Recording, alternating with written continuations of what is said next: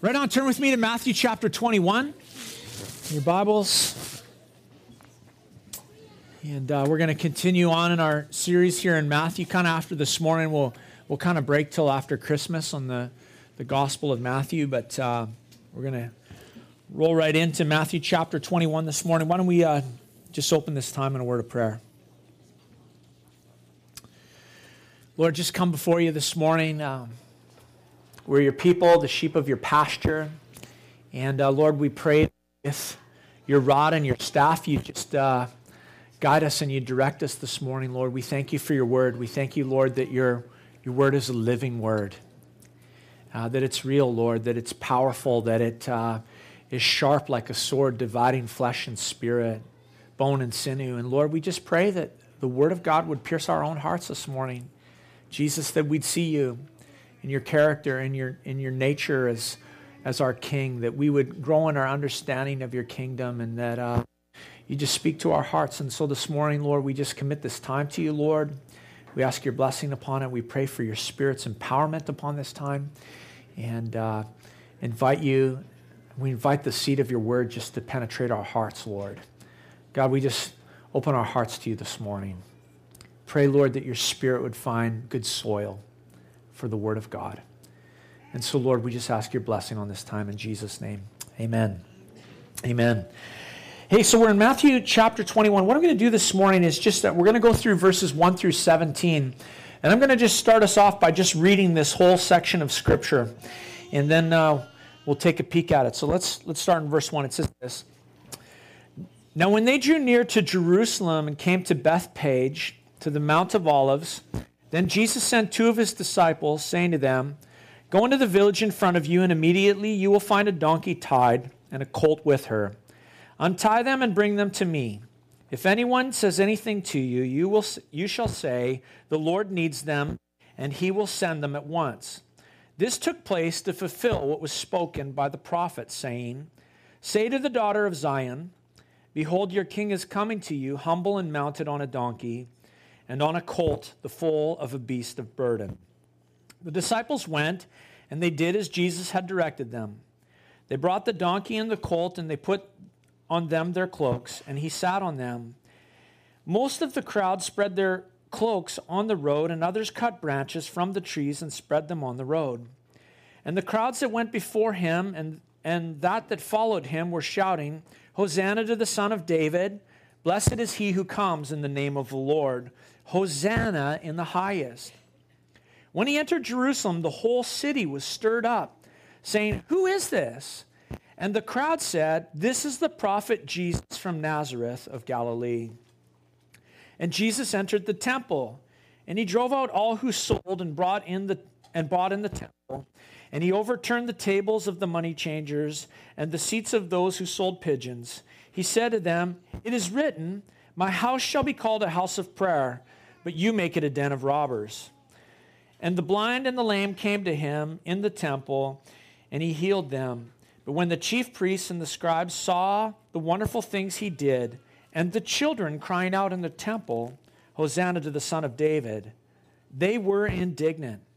And they said to him, Do you hear what these are saying? And Jesus said to them, Yes. Have you never read? Out of the mouths of infants and nursing babies, you prepared praise and leaving them, he went out of the city to Bethany and lodged there.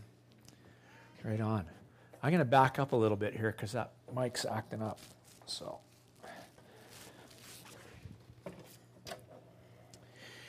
Right on, Matthew chapter 1. In this uh, section of the gospel, what we come to is really the final section of Matthew's gospel. Um, since Matthew chapter 16, what we've seen specifically is this is that Jesus has been proclaiming to his disciples the necessity of the cross. And so from Matthew 16 right here to chapter 21, the lesson and the ministry of Jesus has been very focused on his disciples, preparing the 12 for this arrival in Jerusalem. And we've seen that over the last uh, number of weeks. And uh, now they've journeyed uh, to Jerusalem on this trek to the cross. And though Jesus is clearly laid out, I mean, we've seen this. I mean, I don't know how many times we were discussing this in our home group this week. How many times did Jesus tell these guys between uh, chapter 16 and chapter 21 that he was going to a cross, that he was going to die, that he was going to suffer, that he was going to be betrayed, and that death and resurrection were awaiting him? Betrayal was awaiting him in Jerusalem. And we get that sense always through the Gospels that the, that the disciples weren't really grasping and understanding all that was going to happen in this final week of Jesus' life. Because right here at Matthew chapter 1, this is the, the start of the final week uh, leading to the cross. And the final eight chapters of Matthew zero in on this, this last week uh, leading to the cross, and they culminate in the resurrection. One of the things we're going to see is that most of these chapters, most of what we're going to read at the end of Matthew, takes place on Tuesday before the cross. It's one long teaching that takes three chapters for Jesus to get through it, for Matthew to record it. And so this morning we come to this account. I love this account. Don't you love the story of the triumphal entry? It's Palm Sunday. Um, it's a little bit out of context with the calendar for us this morning, but uh, it's a great story, one of my favorites in the Gospels. And it's interesting because Matthew's account of all four Gospels tell the account. Matthew, Mark, Luke, and John all tell the account of the triumphal entry, but Matthew's account is different in a certain sense. And it's different in this is that this is the first time that Matthew tells us about Jesus coming to Jerusalem. Never in Matthew's gospel did, have we read once yet or studied Jesus in Jerusalem. And so Matthew, as we know, is writing, as he writes his gospel, um, he, he is not writing logic, he's not writing, sorry, chronologically, but he's writing logically. So he's not telling us the chronology of Jesus' life. Even though we've come to this last week, he's giving us a logical lesson. And, and Matthew's vision, as we have seen all throughout uh, our study in the Gospel of Matthew, was to reveal to the reader the kingdom of God, the kingdom of heaven, to make it clear that who was the king? Jesus was the king of the kingdom of heaven. And so in Matthew's account, uh, on this journey that we've seen all the way to Jerusalem, this is the climax of the story that we're coming to. This is the pinnacle so far. The Messiah is coming into his city. As we read, he's going to come into his temple immediately as he enters the city. And he's going to demonstrate the, both the humility, riding on the colt, but also the authority, kicking over the tables in the temple of God himself. The humility and authority of the king. And the king is to be seen here. He's, he's coming to Jerusalem for the express purpose of making himself known. You know, the triumphal entry is, is uh, different from all the other times that we read about the ministry of Jesus and his, his work with people and the crowds and reaching out to them. You know, the Gospels tell us um, that Jesus' normal practice was to kind of function with some anonymity you know, to silence the crowd, to keep quiet, to, to um, resist uh, their desires to see the fulfillment of the messianic kingdom at this point in time. And, and then, you know, uh, so, so in this desire for anonymity, Jesus did lots of things. You know, we read about him. One time he sent the disciples, we don't read this in Matthew's Gospels, but the other Gospels tell us that one time he sent the disciples ahead of him to Jerusalem, and then he came later on for the feast because he wanted to function in anonymity. And so, where at other times Jesus basically discouraged the idea of stirring up the crowd or provoking a demonstration, this time the triumphal entry is totally different. It's unique in Jesus' ministry. Now, this time he was deliberately provoking a demonstration in Jerusalem. He was seeking to fulfill prophecy. You know, the, the crowd was crying out, Hosanna! Blessed be your name in the highest. And Jesus was not simply, I don't know, yielding to the clamor of the crowd. He was provoking it, he was stoking the flame, he was stirring the pot, and he didn't seek to silence praise, but to arouse it. And he was fulfilling the word of God, fulfilling what was spoken by the prophet Zechariah, saying, who said, Say to the daughter of Zion, Behold, your king is coming to you humble, and mounted on a donkey, on a colt, the foal of a beast of burden. you know, we, we read in other places in the Gospels that, that Jesus, when, when the Pharisees spoke up and said, silence that crowd, Jesus said, if I silence them, the rocks will cry out. Uh, the earth will give way. And so, what did they do? They, they gathered round him. They laid their cloaks down. They cut their branches and they gave sway to them. And the crowd shouted, Hosanna's name. I was thinking about that. That Hosanna, that word, it means save us. We know that. Save us now. Hosanna has a name. His name is Jesus. The, the only name under heaven given to men by which must, they must be saved, the name of Jesus.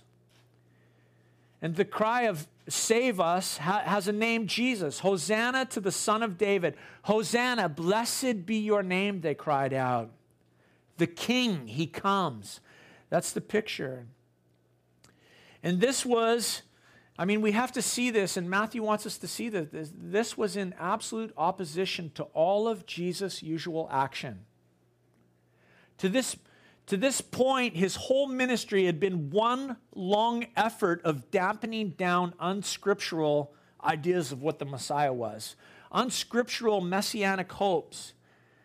He never tried to dissuade people's belief in him. No, that's not what he was doing. Never did Jesus try to dissuade people's belief that he was the Messiah, but he sought to quash unscriptural ideas about the Messiah. He always sought to help the crowds come to understand the true nature of the kingdom of heaven.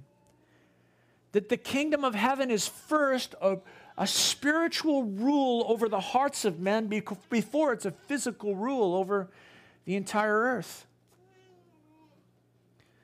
Before it's a rule over the physical realm of men. And so previously, Jesus had sought to avoid that unchecked enthusiasm, and now he's letting it surge all around him not avoiding. The time for avoiding, the time for dissuading, the time for dampening praise was now over. And so we read again, verse 1 Now, when they drew near to Jerusalem and came to Bethphage, to the Mount of Olives, then Jesus sent two disciples, saying to them, Go into the village in front of you, and immediately you will find a donkey tied and a colt with her. Untie them and bring them to me. And if anyone says anything to you, you shall say, The Lord needs them, and he will send them at once. This took place to fulfill what was spoken by the prophet, saying, Say to the daughter of Zion, Behold, your king is coming to you, humble and mounted on a donkey, on a colt, the foal of a beast of burden. Town of Bethphage, in fact, two towns that we're going to read about in this little passage of scripture, Bethphage and Bethany, are just to the east of Jerusalem. There are two little small villages that are, are near or are on probably the, the backside of the Mount of Olives. It's interesting that um, we're going to see the next time we come back to Matthew, Jesus cursing of the fig tree. Well, Bethphage means house of the unripe figs. That's the name of that village. And from Bethphage, Jesus would have traveled uh, to the Mount of Olives and then made this descent that we know down the Mount of Olives through the Kidron Valley and up towards uh, the Temple Mount. The Mount of Olives, I, I love talking about this because you know, I've had the privilege of getting to go to Israel, and we are uh, going to start planning actually our next trip for 2018 after Christmas. But um, the Mount of Olives dominates the skyline to the east of Jerusalem. In fact, if you, if you come to Jerusalem from the east, you're going to come over the top of the Mount of Olives towards the city. And when you go visit there, that's the first place that they take you. You know, the, the guides are always sure to make sure that they take you around the back routes of the city so that you don't you don't see anything until all of a sudden you come over the top of the Mount of Olives, and there is the Temple Mount and this scene that you're so familiar with with your, with your eye. Great spot to view the city of Jerusalem. And not only from there do you look out over the city, but you look down into the, the Kidron Valley, and uh, you look across the valley, and there's this beautiful, unobscured view of the Temple Mount. And of course, in Jesus' day, the Mount of Olives, that, that viewpoint, what dominated the skyline was the house of the Lord, the, the, the temple itself that was there on that mountain. And so Matthew includes the names of these little places, Bethphage, Bethany, as we're going to see, uh, to show us how near Jesus is to Jerusalem. He's within a day's walking distance, a Sabbath walk. And perhaps I think that Jesus, uh, that, that in this whole scene, Jesus is seeking to evoke messianic expectations. In and of itself, the Mount of Olives is a significant place in Scripture. It's a significant significance in Scripture actually is always associated with uh, the Messiah. I've told you that today, if you go to the Mount of Olives, it's covered in tombs. It's covered in tombs because the scripture prophesies that when Jesus comes again, his feet will first touch the Mount of Olives.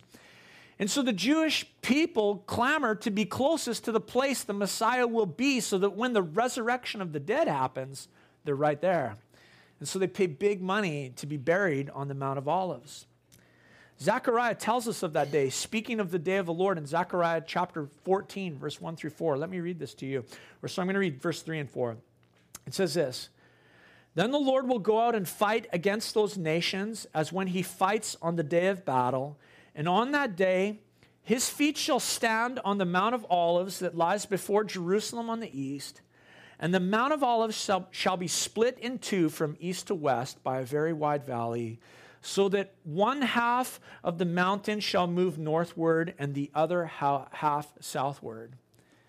Uh, one of the amazing things about the Mount of Olives is that uh, I forget, I can't remember which hotel chain it is, but they have a hotel up there. And when they did seismic studies of the Mount of Olives, they discovered that it lies right on a major fault line. Of course, the scripture prophesies that when it splits, a river is going to flow out of there. Half of it's going to go into the Mediterranean Sea, Half of it's going to go towards the Dead Sea. The Dead Sea is going to come alive, it's going to flourish. Fish are going to swim there. Scripture tells us, uh, it's prophesied that men will fish on the shores of the Dead Sea when Jesus returns. And so the point is, Mount of Olives has incredible messianic significance around it. Of course, Acts 1 tells us that 40 days after his resurrection, Jesus met his disciples where? On the Mount of Olives. And he instructed them stay in Jerusalem until you are endued with power from on high. The Holy Spirit will come upon you. You'll receive power and you'll be my witnesses in Jerusalem and Judea and Samaria and to the end of the earth. And Acts 1 tells us that as Jesus was saying these things, as they were looking on him, he was lifted up from that mountain and a cloud took him out of their sight. And Acts 1 tells us actually that while they were gazing into heaven, as he went, behold, two men stood by them in white robes and said, Men of Galilee, why do you stand looking into heaven? This Jesus who was taken up from you into heaven will come in the same way that you saw him go into heaven. He's going to come back and his feet are going to touch that place from where he ascended into heaven. And so when we think about the Mount of Olives, this is some of the messianic expectations that were surrounding it. It's part of the significance of Jesus coming from the Mount of Olives to the city of Jerusalem on this day of the triumphal entry. And so the Bible tells us in verse 6 here, chapter 21, that the disciples went. They did as Jesus had directed them. They brought the donkey and the colt and put on them their cloaks, and he sat on them. Most of the crowd spread their cloaks on the road. Others cut branches from the trees and spread them on the road. And the crowds that went before him and, and that that followed him were shouting, Hosanna to the Son of David. Blessed is he who comes in the name of the Lord. Hosanna in the highest. You know, in my mind, I, I, uh, I kind of try to picture, you know, as you read, read the Bible, picture what's going on. In those days, beside the Temple Mount, the Romans had built a structure. It was called Antonia Fortress. And it lay on the north side of the Temple Mount. And it had been a real sore point and place of controversy for the Jews because the Romans had built Antonia Fortress high enough so that from the top they could look down on the Temple Mount and they could see what was going on. Because when there was uprisings and there was issues that the Roman armies needed to step up and squash and, and deal with, where did it typically start? On the Temple Mount. just like today. Same thing happens in the news today. If there's, there's going to be trouble in Jerusalem, often it starts on the Temple Mount. And, uh, and so here they have this high point, this view, and, and this was upsetting to the Jews because for them, the temple was to be the high point, and for the Romans to have this high point and looking down uh, was something that was, well, it birthed messianic hopes. One day a king is going to come and set us free from this Roman oppression. And so you imagine Jesus on the donkey, the crowds following him, traveling down the Mount of Olives into the Kidron Valley, and the Romans are at this high point and they have the ability to look on, watch what's going on. And I have to say, I, I think that they were probably laughing. They were probably thinking, you pathetic, I don't know what else to say this, pathetic Jews, look at you. Look what you have going on. Your poor excuse for a king. What kind of king is this? Course, Rome had its, its own celebrations, its own triumphal entries that they would practice uh, in Rome. When Rome celebrated a major military battle, it looked a lot different than this little scene that was going on in Jerusalem that day. First of all, if you were going to have a triumphal entry as a Roman general, general you, you had to have conquered an opposing army that had at least 5,000 in it. The general over Rome's army would then make his triumphal entry back into the city of Rome, and he would ride on a golden chariot. And the chariot would be pulled by white stallions, and he would be followed by the conquered army. They would be led behind the triumphal procession of this general, and the, the, the uh, losing army would be held in chains. And behind the defeated, the defeated army would come the rest of the conquering Roman soldiers marching in all of their pomp and all of their ceremony through the streets of Rome, and they would make their way and travel to the Colosseum, where then they'd have some games, and they'd take some of those who had been defeated and make them the entertainment for the evening in the Colosseum. And so that's the Roman idea of a triumphal entry. And so, you know, into Jerusalem comes Jesus riding a colt, followed by a ragtag group of 12. Um, they smell like fish. I don't know. No, they were fishermen. I mean, they were Galilean. We, re- we read that in the Gospels. They tell us that the bulk of this crowd was make, made up of Galileans that were traveling with Jesus. Decent sized crowd with them, but nothing to make a Roman soldier shake in fear. To the Romans, I imagine this whole scene was really, truly laughable. A conquering king never rode a colt into a city. He, he, he claimed his throne on a stallion. He came in with a horse. A horse is an animal of war, it's fit for a king. And the colt is significant to us because it symbolizes that Jesus was coming to Jerusalem in peace, or rather, he was coming to make peace on a cross. And it was symbolic, it was a symbolic ride that the the Jewish people understood from the prophecies of their scripture. You know, the amazing thing when you think about it is uh, the triumphal entry of all the Roman generals and emperors over the centuries are almost all but forgotten, aren't they? But the triumphal entry of Jesus into Jerusalem, it's preached and it's proclaimed and it's known all around the world. You know, when King David lay on his deathbed, the Bible tells us that when Bathsheba came and she um, negotiated for her son Solomon and helped get him on the throne, uh, David ordered that a colt be prepared for Solomon, that, that a colt be prepared, and that Solomon ride through the streets of Jerusalem on a colt, and that he would be proclaimed king. And the reason why David did that is this is because Solomon's rule was established in a different way than David's rule. Solomon's rule was established during a time of peace. David's rule was established with what? A sword. He was known as a man of a man of blood.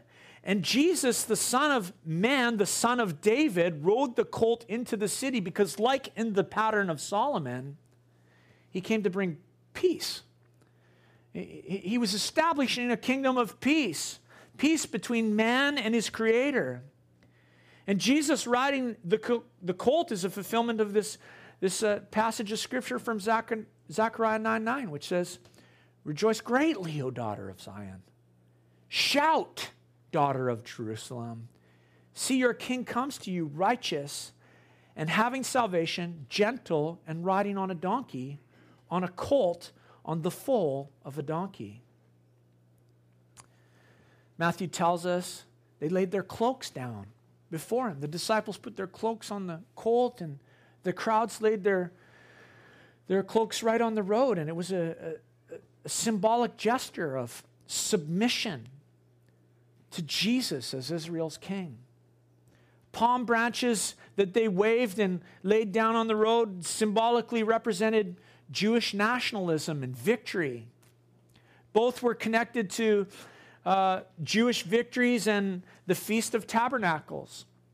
You know, we read in 2 Kings chapter 9 that when Jehu was anointed king of Israel, he was told uh, that the Lord had anointed, he, he declared to the people, The Lord has anointed me to be king over Israel. And we read in uh, chapter 9, verse 13 of 2 Kings, that they quickly took their cloaks and they spread them under him on the bare steps, and they blew the trumpet and they said, Jehu is king. And so, spreading of the cloaks, the riding of a, a colt, they're, they're, pictures that are seen elsewhere in Scripture. They're, they're uh, by the, the act of the people, a gesture of submission. And so we read in verse 10 that when he entered Jerusalem, the whole city was stirred up, saying, Who is this? And the crowd said, This is the prophet Jesus from Nazareth of Galilee. The Greek word that, that is translated into our English, stirred, the whole city was stirred, is the same word from which we derive the English word seismic, speaking of earthquakes. The Lord's triumphal entry into Jerusalem literally shook the city in a moral and a spiritual sense that people were shaking. It was like there was an earthquake in the hearts of men at all that was happening. They wondered, what does this mean? Who is this coming into the city? What is going on here? And you know, you think about Jesus and his ministry and really his rejection that's been going on all this time by many of the people. They would not listen to him. The religious established would not listen to him. They would not respond to him. And so, in a sense, you know, Jesus stirred the city as with an earthquake, seeking to attract people to himself. Even if, as we're going to see, he's going to pronounce a rejection of Israel. The Roman authorities kept a watchful eye looking down from their Antonia fortress, but not understanding all of the implications of everything that was unfolding. Otherwise, they would have tried to squash it. The Jewish authorities, on the other hand, the Sanhedrin, the Pharisees, the Sadducees, we're going to read, they were enraged by what was happening. And the crowds, everyone was asking and wanted to know who is this man who has caused such a stir? Who, is this man who is causing an earthquake in the hearts of people? And the answer? This is the prophet Jesus from Nazareth of Galilee, meek and lowly, the humble king coming into the city on a donkey. And as we're going to see, the, the revelation of the king, Jesus revealing of himself as the triumphal king, is going to be equal on the level with which there is rejection. He is going to be rejected as he comes into the city. And as he is rejected, he is going to respond in rejection. But as he rides in, that's not the day's not over because we read here that Jesus went straight into the temple courts. Look at verse 12 again. And Jesus entered the temple and drove out all who sold and bought in the temple. And he overturned the tables of the money changers and the seats of those who sold pigeons. He said to them, It is written, My house shall be called a house of prayer, but you make it a den of robbers. And the blind and the lame came to him in the temple, and he healed them. But when the chief priests and the scribes saw the wonderful things that he did, and the children crying out in the temple, Hosanna to the Son of David, they were indignant. And they said to him, Do you hear what these are saying? And Jesus said to them, Yes. Have you never read out of the mouths of, out of the mouth of infants and nursing babies, you have prepared praise? John chapter 2 tells us about the first time that Jesus cleansed the temple courts. You know, often in our Bible reading, we miss the fact because we're, we're, we're, we're reading along and we don't know to put the whole package together that Jesus actually cleansed the temple on two different occasions. He cleansed the temple at the very start of his ministry in John chapter 2. So I encourage you to go home, check that out. That's how he started. Uh, the first time we read, he made a whip he sat down, he braided a, a whip, and he drove out all who were in the temple, and he said, Take these things away. Do not make my father's house a house of trade.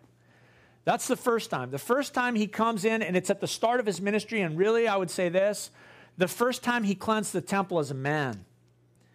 The second time he comes in is what we read about right here. It's at the end of his ministry, it's at the close of his ministry, just before the cross. And I say the second time he comes in and he cleanses the temple as the king, as the triumphant king coming into his city. And Matthew tells us about this second time here at the end. It's interesting. The first time Jesus said this My father's house. Do not make my father's house a house of trade. But the second time he comes in, he says, My house. This is my house. Do not make my house, or my house is to be called a house of prayer. And it's crazy that as we think about that, he calls the temple my house, exercising the authority of a son over the house of his father, Jesus, Lord of the temple. And the part of the temple that he came and cleansed, the part that had become a, a den of robbers, was the court of the Gentiles. There were oxen, sheep, pigeons, we read, they were in constant demand all the time, these animals, for different general offerings and sacrifices that were being made. But as we read this, one of the things uh, uh, in context is that this is the week leading up to Passover, where each family that came required a, a lamb to be sacrificed. This is where it gets crazy when you really stop and think about it because you know, the estimates are that, that the city of Jerusalem swelled from 60, about 60,000 people up to upwards of 2 million people at Passover. You say, wow, is that really true? Well, the Roman, the Jewish Roman historian Josephus said that, that often during Passover they needed 200,000 lambs. 200,000. So this isn't like, oh, there's five little lambs kicking around here. Like we have to see the chaos that is going on. And much of this chaos had moved into the area that was the court of Gentiles. Of course, the Gentiles could only come so far towards the house of God. And there was disdain for Gentile people. And so that area was given over and it had become this area of trade and buying and selling and money changing and purchasing animals. And the idea that 200,000 lambs were needed uh, gives us the idea that, of, the, of the big business that's involved here. Much of which had taken over the court of the Gentiles, and much of which was controlled by who? The priests, the Pharisees, the Sadducees, the Sanhedrin. I mean, this is big business. They're all lining their pockets and making their cut. And so, for that reason, Jesus' sudden appearance as king in Jerusalem into the temple was part of his planned confrontation with the nation, his planned confrontation with Israel, his planned confrontation with the religious establishment. I can't wait to heaven we get to see the video replay. Tables,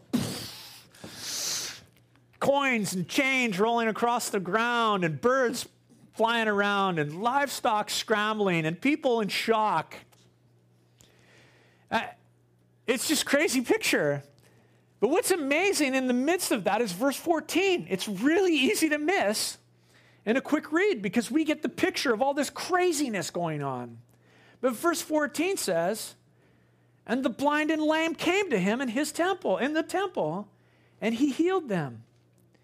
I just find that amazing that amid the debris, the overturned tables, the scrambling people, the scrambling livestock, Jesus was healing blind and lame people that were coming to him. My house shall be a house of prayer. Be healed. you know, I don't know what the whole scene was, but for a moment, everything was right. You know, the house of God, the house of the Lord that had been made a den of robbers, wasn't a den of robbers, was a house of prayer. It wasn't tidy. You know, that's what I, I noticed about that as I was saying. I'm like, wow, that was a disaster going on. In the house of God, everything looked like chaos, like some Sundays around here. But God was at work in the midst of all that. It wasn't tidy, it wasn't neat. But there were blind and there were lame, and they were there, and in the midst of wrath and indignation, there was mercy and there was compassion and there was grace functioning, and Jesus was healing people, even in the midst of his indignation against what was going on in the house of God. You know, I got to just say, thank God for that picture of Jesus, don't you think? You know, I think about my life. This house is in an order in a lot of ways. There's mess. There's things that Jesus is working on. He's, he's got to come in and kick over tables and knock things, deal with issues of idolatry in my life and in your life. And, and I'm so thankful that in His grace, He has compassion, even when my house isn't in order. When your house is not in order, with tables upside down and money scattered, He gathers the blind and the lame and the outcasts and He heals them. And in the midst of all that, Matthew even ch- tells us that the children saw these things the little kids, and they just kept crying out, Hosanna! Blessed! Hosanna to the Son of David! I mean, the children in the procession had come right into the temple grounds, and in the midst of all of this, they just kept worshiping. They kept praising. It's a beautiful picture of the kids, actually, in this story. And I think about the priests and the religious establishment. You know, they kept quiet about the money changers. Without a peep, they watched Jesus cause a stir.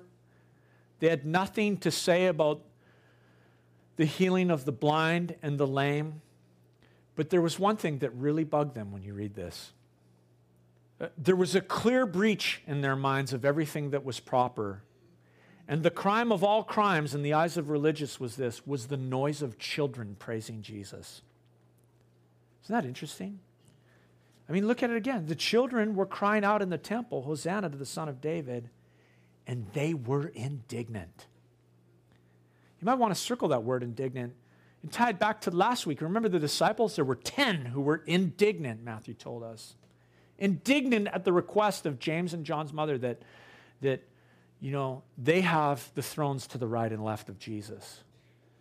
And, and why were those 10 indignant? Because they saw the opportunity for themselves as being lost out for the throne position that they wanted. And it's interesting here that, that these spiritual, the supposed spiritual leaders of Israel were indignant. You know, these men were had become spiritually dull. You know, dull with ceremony, dull with religion. They had lost their sensitivity to the sound of real worship. I mean, if you're a parent, you've ever you listen to your little kids sing worship. That's the sound of real worship. You know, I could hear little Brianna this morning singing "Away in a Manger." She was standing at the back singing. Away, she's going to sing "Away in a Manger." Her, her Malia tonight going to give us a little special "Away in the Manger." And the religious had lost all of their sensitivity to the sound of what real worship is like. I don't know, they were just so used to the dull monotony of religion and of formality. You know, they couldn't recognize true worship when it hit them between the eyes, when it was right in front of them. And I think the voices of those little children. I mean, that was the music of heaven in the ears of Jesus. You know, I, I, I think this morning, just as a church, there's a warning to us here in this that we forget the sound of real worship. You know, that we can show up on a Sunday morning and we're so used to the routine get our coffee, settle into our comfy seat, we visit with our friends, the music starts, we tune it out, we come in late, whatever it is. We do our coffee break, or we have announcements, dismiss kids. We just get into the routine. And I would encourage you, before you ever show up here on a Sunday morning, ask God to do business in your heart.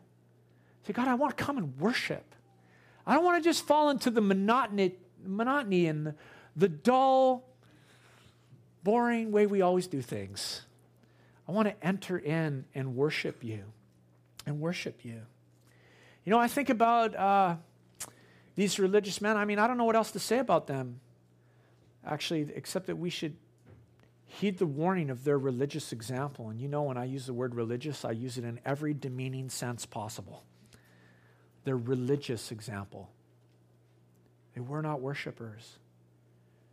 And the children were crying out in the temple, Hosanna to the Son of David. And they were indignant.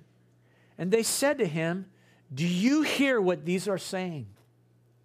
And Jesus said to them, Yes. Have you never read out of the mouths of infants and nursing babies? You have prepared praise. I, I, love the little poke of Jesus. Have you never read? Don't you read? Don't you know the Word of God? I'm going to talk about this in a minute, but one of the ways to keep a heart of worship is to be a person who is in the Word of God. And the religious had removed the Word of God from the, from the sanctuary, in a sense. They had everything was just religious, ceremonial acts and dull, and they had removed the Word from the people, and the people didn't know the Word. And so here's Jerusalem. It's, it's in an uproar. The Galileans are shouting. The city has been shaken. The money changers and the pigeon salesmen have been turned out of the temple. The tables are turned over with a crash. The, the money's gone flying. The blind and the lame are being healed. The, the children sang and shouted praise and worship, Hosanna to the Son of David. And we read in verse 17 right, right away as this confrontation escalates and leaving them, he went out to the city of Bethany and he lodged there. And so the city's in an uproar. And Jesus just rolls out of town, goes back towards uh, Bethany and Bethphage, uh, just beyond the Mount of Olives, and he turns his back on the religious leaders. He turns his back on the city and he spends his night in, in Bethany. Of course, with the city just in a roar with so many people there and present. I think in many ways Jesus was preventing an uprising. You know, he's preventing things from continuing to escalate either in his favor or against him. And it, it's interesting that as we're going to see the, the, in the final week of Jesus' life before the cross, each night in Jerusalem, he's going to leave the city. And he's going to go outside the city. The only night that he didn't leave the city, what happened? He just went to the Garden of Gethsemane. And there he was betrayed. And so, you know, this morning, as I, as I just think about this text, the triumphal entry, and all that we read about here, the cleansing of the temple, I want to leave us with two applications, okay? Two applications. First one, I'm calling this spiritual blindness. What is spiritual blindness? One thing about, uh, or what was, sorry, what was the cause of Israel's spiritual blindness? And one thing was this that they had substituted the Word of God for man made religious practices.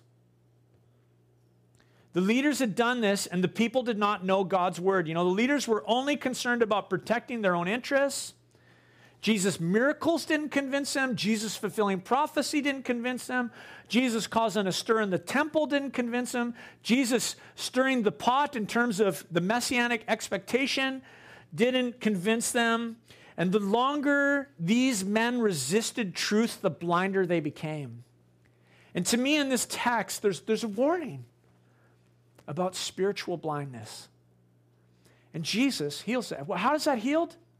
Who came to Jesus in the temple? The blind and the lame. And so we always make our way to Jesus, always Jesus at the center. Jesus is the healer of spiritual blindness. And we need to be in His Word, in His Word. The second warning I see in this is the warning of hypocrisy. What does God want His house to be? What does Jesus say? My house shall be a house of prayer. A house of prayer. See, prayer is evidence of our dependency on God and our faith in His Word. Prayer is the evidence of our dependency on God and our faith in His Word. I was, I was really interested this week. Um, I'm sure you guys know the local gossip, right? Small town, let's gossip. The United Church is up for sale, and they had their meeting on Tuesday. 25 leaders from their presbytery on the lower mainland came to this side. There was a small group of locals, and they, they met and they discussed trying to save their building. And they discussed many things. And one of the things that it says in the Coast Reporter report is that they said, We've tried and we've tried and we've tried. This is the people saying we want to sell the building. We've tried everything and people don't come. There's, there's no one there. And you know, I, I just have to look and say, the house has become everything except what God planned for it. There's some real interesting stats that have come out. One, one study from Canada and one study from the US in the last number of weeks. Uh, in the article in the Coast Reporter, it, it said that mainline churches are dying, which is true. But the church is not dying in North America. In fact, they say that church attendance is up in Canada. Praise the Lord. Isn't that awesome? They actually say that there's some noticeable things about churches that are growing and that are healthy. And this came from groups that were doing studies that were not associated with Christian things. One study said this. A friend of mine posted this. He's a pastor in Revelstoke. It's Ben's brother. Uh, he, he said, um, uh, the study said that churches that were growing were committed to two things the gospel message and to pray. Wow, that's hard. the other study said this churches that are growing and healthy are committed to a literal interpretation of the Word of God. They believe the Word of God, they proclaim the Word of God. Real simple. I love that, don't you? It's like, wow, how did we ever think church could get so complicated? Preach the gospel, pray, proclaim the Word of God. Love people. Wow. Isn't that awesome? Isn't that freeing? And the warning here is that the house of God becomes something else, that there's hypocrisy. What should there be in the house of God? Prayer. You know, I was going through, uh, yesterday, I was looking at some of our old PowerPoint slides, uh, getting some things ready, and I came across this slide that we used to always run on Sunday mornings. And it was a picture of a dove with a palm leaf in its branch, uh, a uh, palm leaf in its mouth, and it, and it said this Wednesday night prayer, 7 o'clock, the most important hour of the week. And I thought, man, I'm putting that back in for our Sunday night prayer meeting at 7:30. Uh, we moved from Wednesday to Sunday night, and Sunday night is the most important hour of the week in our church to gather and to pray because the house of God is to be a house of prayer. And prayer is evidence of our dependency on God and our faith in His Word. There should be praise. When we come in the doors of this house, we should lift our hands and lift our voices in praise to King Jesus. There should be helping the needy, like we see Jesus doing, the blind and the lame. The power of God should be present to change people's lives. A local pastor, I'm going to just tell a story. I'm going to get myself in trouble this morning. Local pastor told me about someone who came from Gibsons United Church to their church and said, Do you ever experience the presence of God in your church? He said, Are you kidding me? Every week. They said, What? Man, I think in 10 years, maybe I've experienced the presence of God once. The power of God should be present. The presence of God should be present to touch people's lives. Don't you believe that?